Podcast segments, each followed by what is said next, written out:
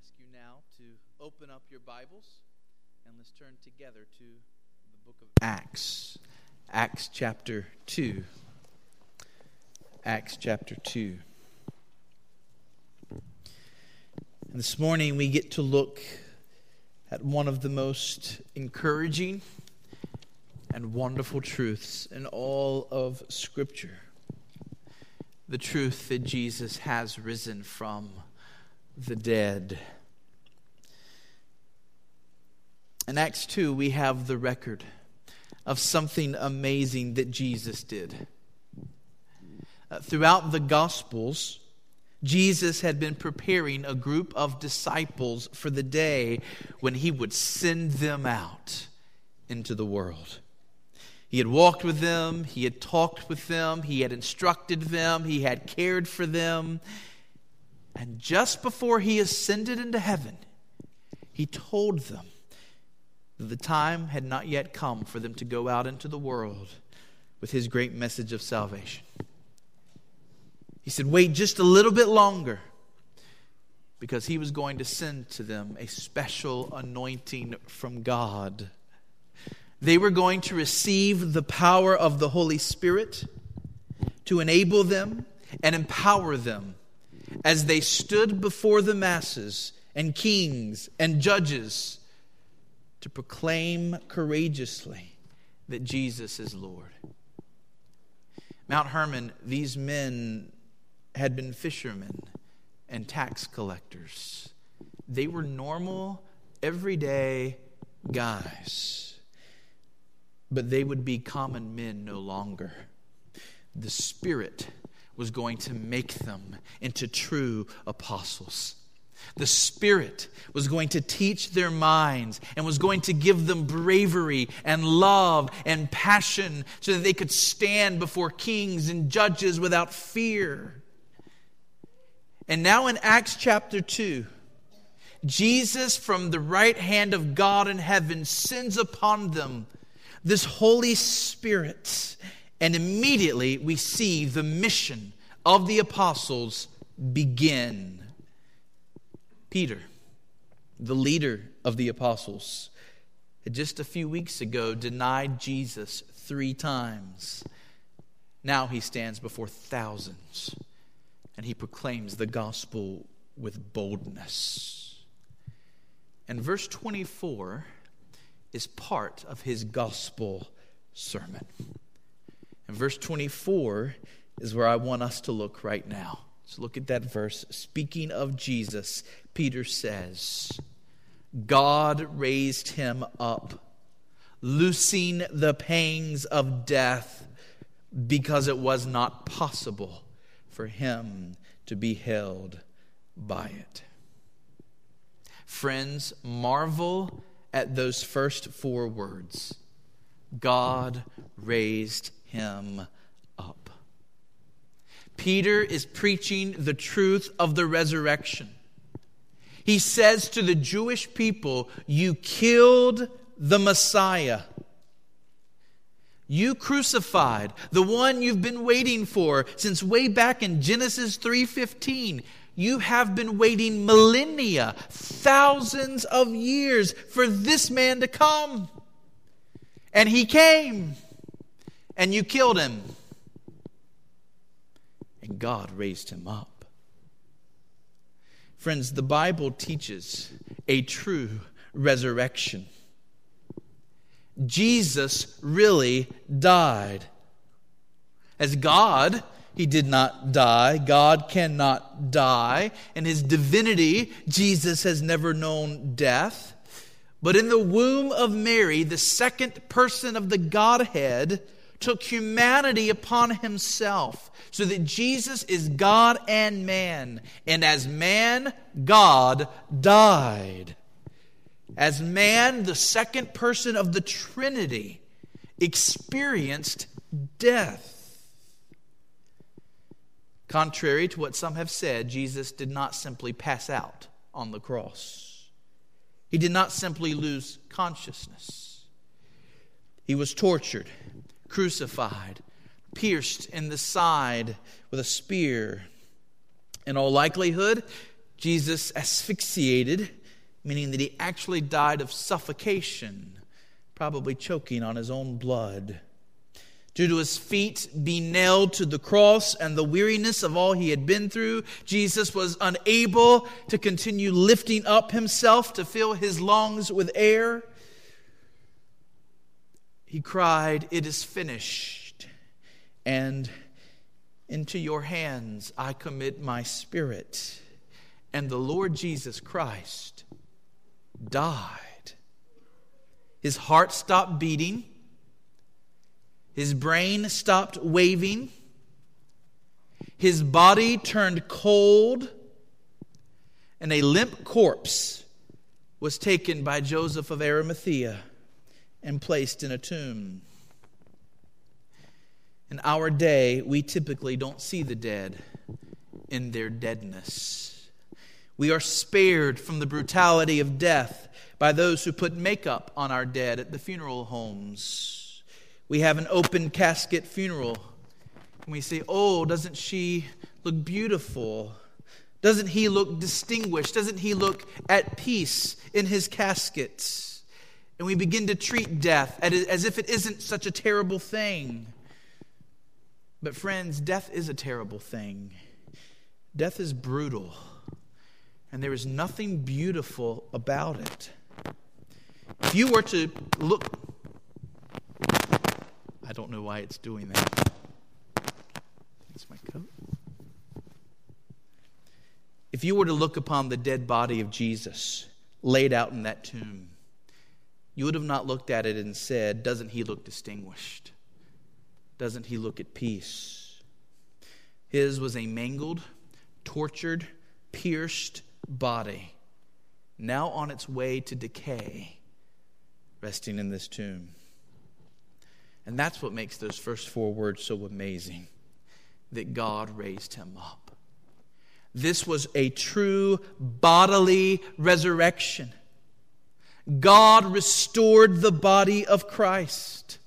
This pierced, mangled, bruised, limp, cold, non beating heart, non brain waving body. We'll use this mic.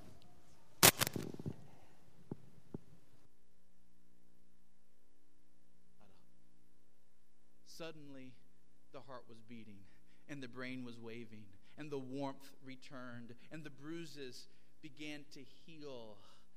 Um, so, movie last night, right? Guy had a, a fatal wound and a little a little tear of a phoenix, and all of a sudden, the, you just saw the bruises go away, right? All of a sudden, the bruises on Christ, they're just fading. They're just fading, and, and, and warmth is there, and he, he's breathing again, and, and, and then what was dead is alive he was able to show his disciples the marks in his hands, the place where the spear pierced his side, but he was completely healed. He was completely restored. Indeed, Jesus' body experienced a greater resurrection than even that, for his body was now freed from the curse that was and is upon man. Jesus received the first truly glorified body. Jesus was the first person to ever receive a body where no sickness is possible, no death is again possible. It is a glorified body. It was a physical body that the disciples could, could touch, but it was a heavenly body. It was a body fit for a new world a world made perfect. That Jesus was raised from the dead was witnessed not only by his disciples, but by more than 500 people. When Paul wrote to the Corinthians, he pointed out that many of the people who witnessed Jesus after his death were still alive at the time that he wrote that letter. It's almost as if he's encouraging the Corinthians go, find these people, interview them, talk to them. They will attest to you that what I am saying is true. The apostles were sent out to proclaim this message. We have seen the risen Lord Jesus. He is now exalted over all. Indeed, as important as the message of the cross is. The main message that we see being preached by the apostles in the book of Acts is He is risen and He is now Lord.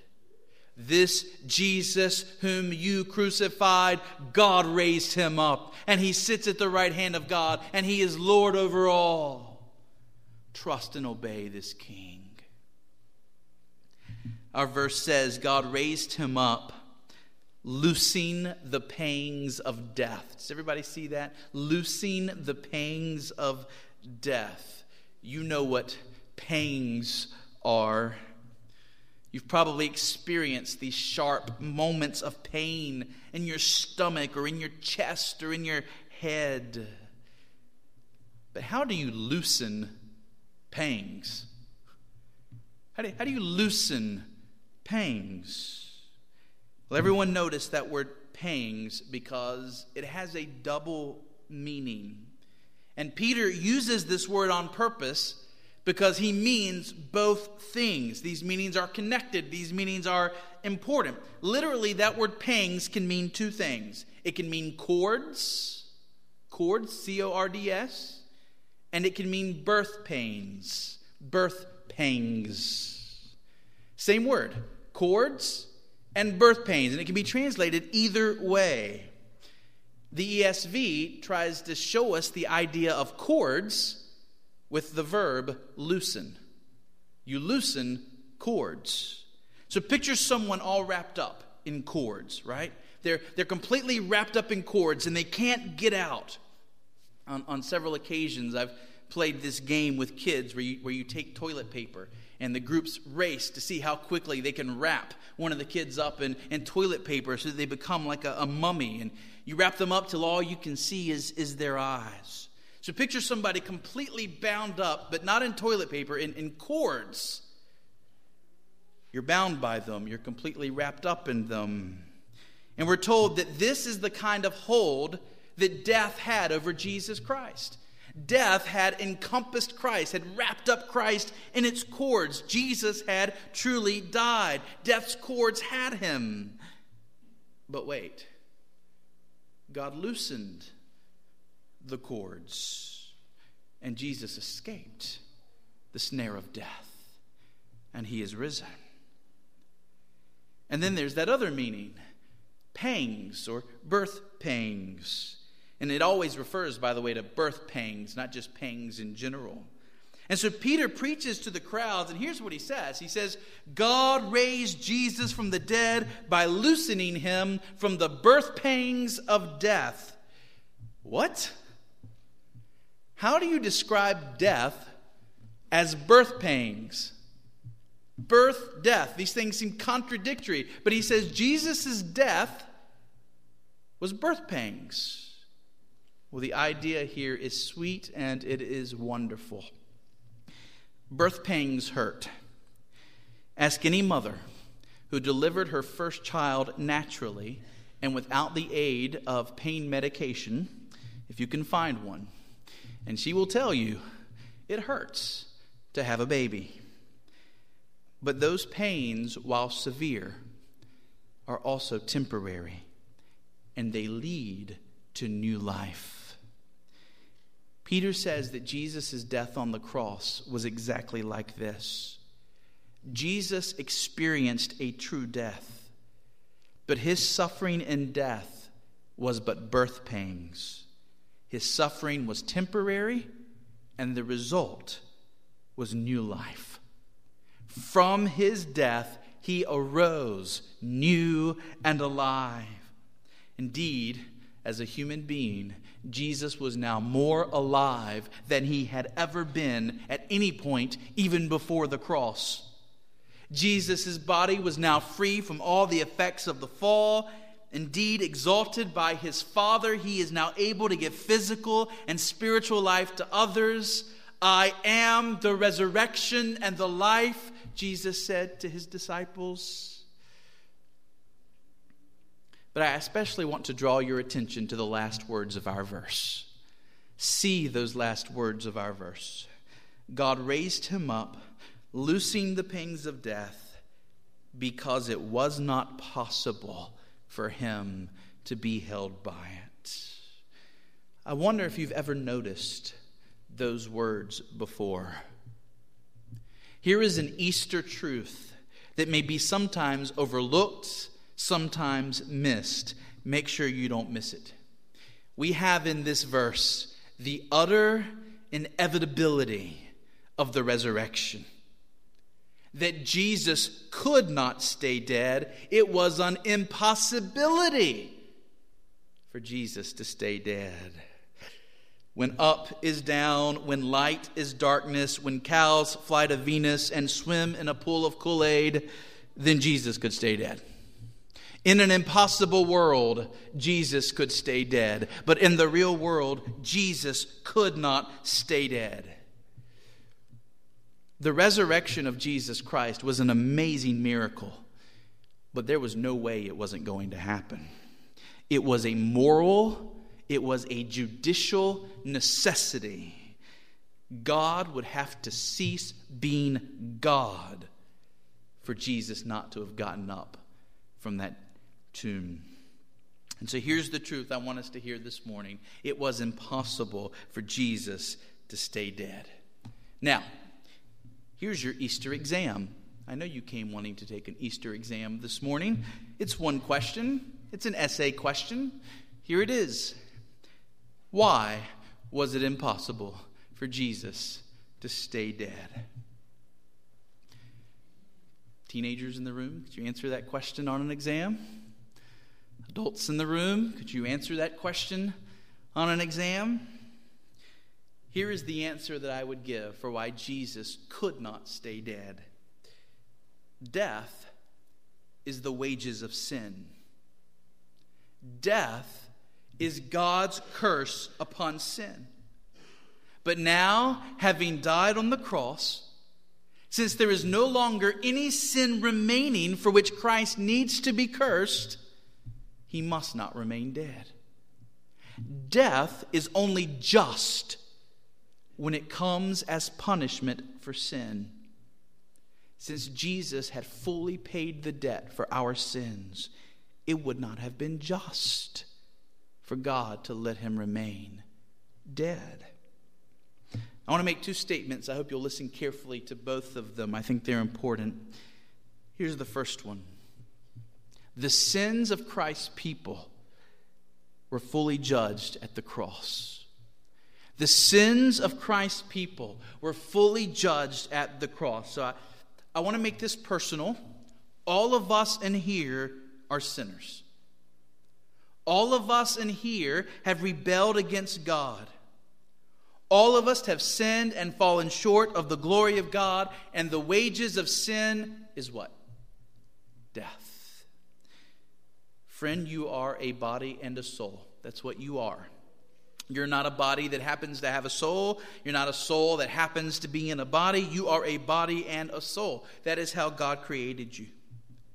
And when God told Adam that the wages of his sin would be death.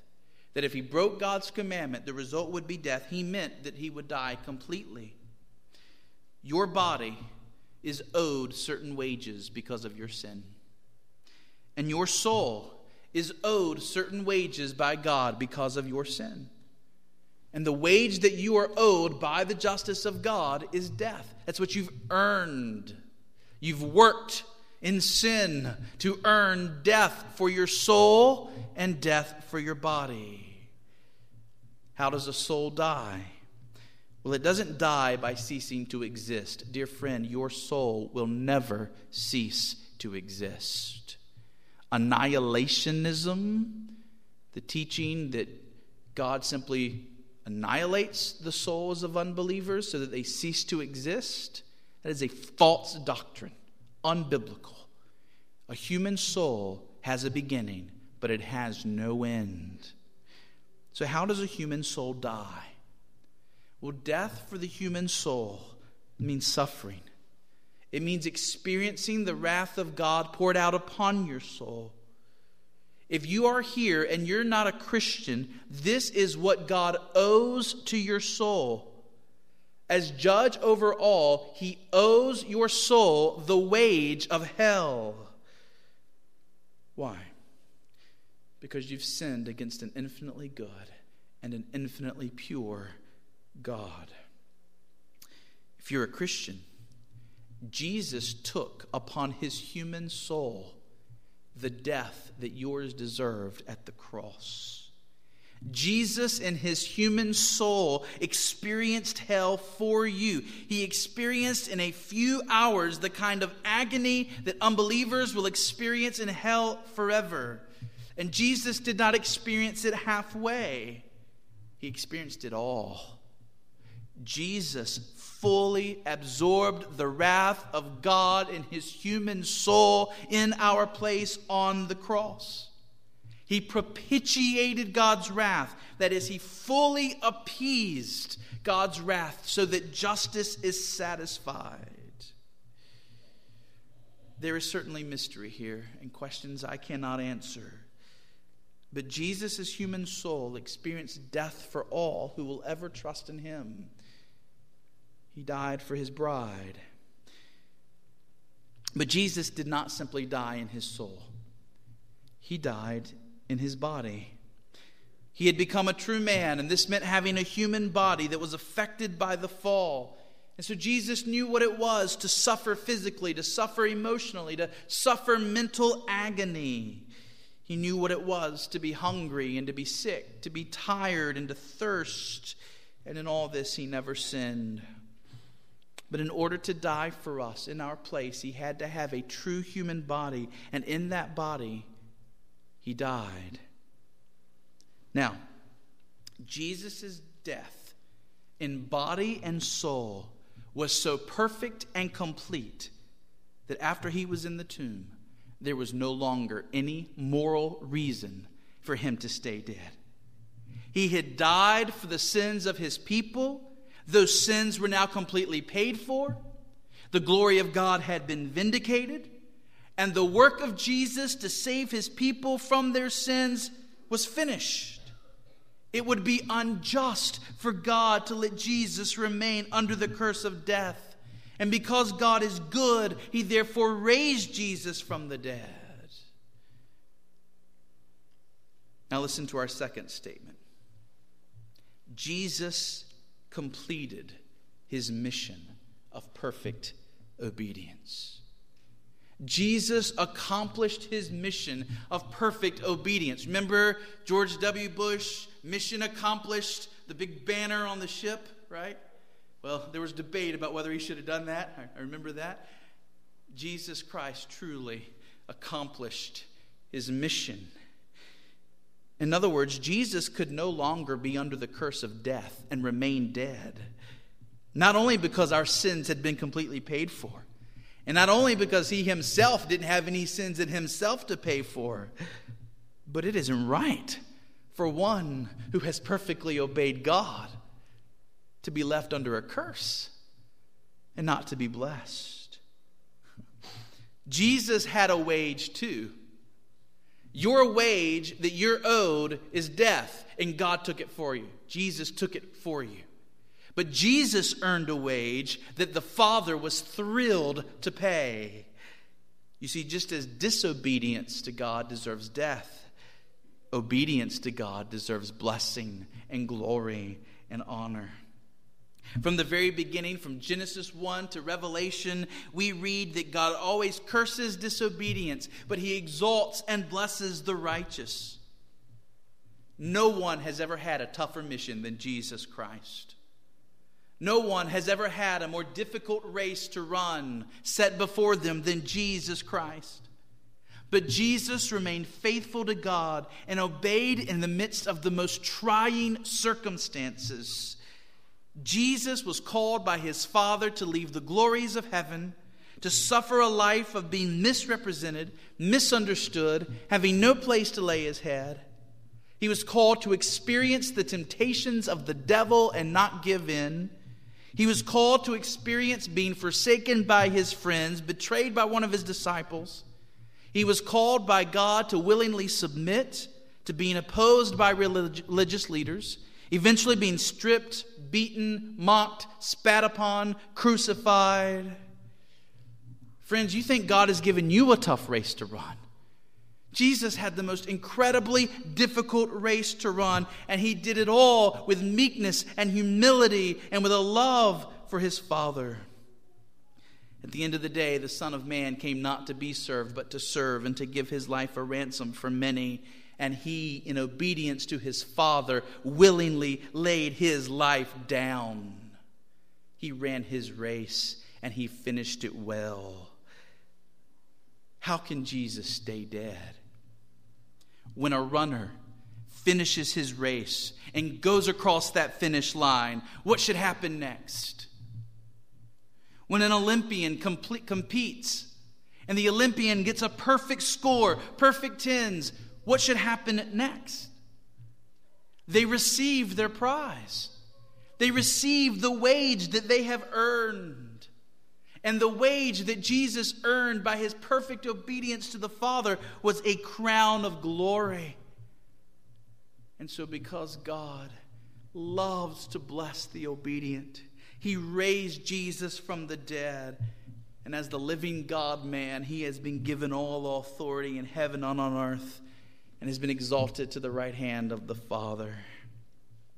Notice what Peter preaches after verse 24. I just want you to hear some more of Peter's sermon. So pick up in verse 25. Verse 25. Speaking of Jesus, for David says concerning him, I saw the Lord always before me, for he is at my right hand that I may not be shaken. Therefore my glad heart was glad and my tongue rejoiced. My flesh also will dwell in hope. For you will not abandon my soul to Hades, or let your Holy One see corruption. You have made known to me the paths of life. You will make me full of gladness with your presence. Peter preaches, Brothers, I may say to you with confidence about the patriarch David that he both died and was buried, and his tomb is with us to this day. Being therefore a prophet, and knowing that God had sworn with an oath to him that he would set one of his descendants on his throne, he foresaw and spoke about the resurrection of Christ, that he was not abandoned to Hades, nor did his flesh see corruption. This Jesus God raised up, and of that we all are witnesses. Being therefore exalted at the right hand of God, and having received from the Father the promise of the Holy Spirit, he has poured out this that you yourselves are seeing and hearing. For David did not ascend into the heavens, but he himself says, the Lord said to my Lord, Sit at my right hand until I make your enemies your footstool. Let all the house of Israel therefore know for certain that God has made him both Lord and Christ, this Jesus whom you crucified. Friends, Jesus Christ lived the life you and I have failed to live. He did what Adam failed to do. He obeyed his father perfectly and he has now received his prize.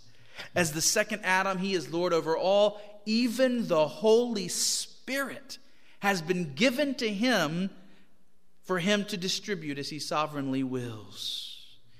Jesus Christ is on the throne. He is risen from the dead. He is Lord. He could not stay dead, it was a moral impossibility. So, what's the application for us? Well, I'm just going to give you one, and here it is. The resurrection of Jesus Christ means that he has the authority to save your soul. The resurrection of Jesus Christ means he now has the authority to save your soul. Dear friends, do you know your need for salvation? Do you understand that God cannot just wink at your sins? He cannot, and He will not. There is nothing more sure than the Word of God. And the Word of God declares that all who remain in their sin when they die will be condemned forever by God. If you're here this morning and you are an unbeliever, the greatest problem you have in your life right now is your problem with God, nothing else. This is the issue of greatest urgency in your life, not something to do with money or relationships or a job. This is the issue of greatest moment in your life right now. Because if you die today, you will stand before God. And He is a good God. And you are a criminal. And that means He will do what goodness demands He do. He will condemn you. Do not think that this life is what matters. This life is a vapor. Don't be deceived by the here and now. The here and now is not going to last. It is appointed for man once to die, and then comes the judgment. Dear friend, on your own, you are a guilty person waiting to stand before a holy God, and the judgment he is going to pronounce is sure. It is the death penalty, for the wages of sin is death. What can you do? Well, you can't try and make things right on your own. When you've broken the law, no amount of trying to do better now is going to make up for the fact that you broke the law. Besides, you still have a sinful heart. Try as you might to resolve and do better, it won't happen. The only power that can make you more obedient, more holy, more loving is the power of the Holy Spirit in your life. An unbeliever, you don't have that power in your life. But here is the great news of the resurrection God has given authority to Jesus Christ to save you. Jesus did everything necessary to make it right for God to save you. It is the great exchange. When Jesus was on the cross, he took the sins of his people onto himself.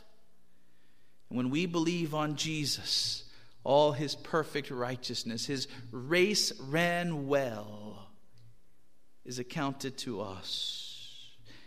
In other words, God treated Jesus on the cross as if it was us on the cross.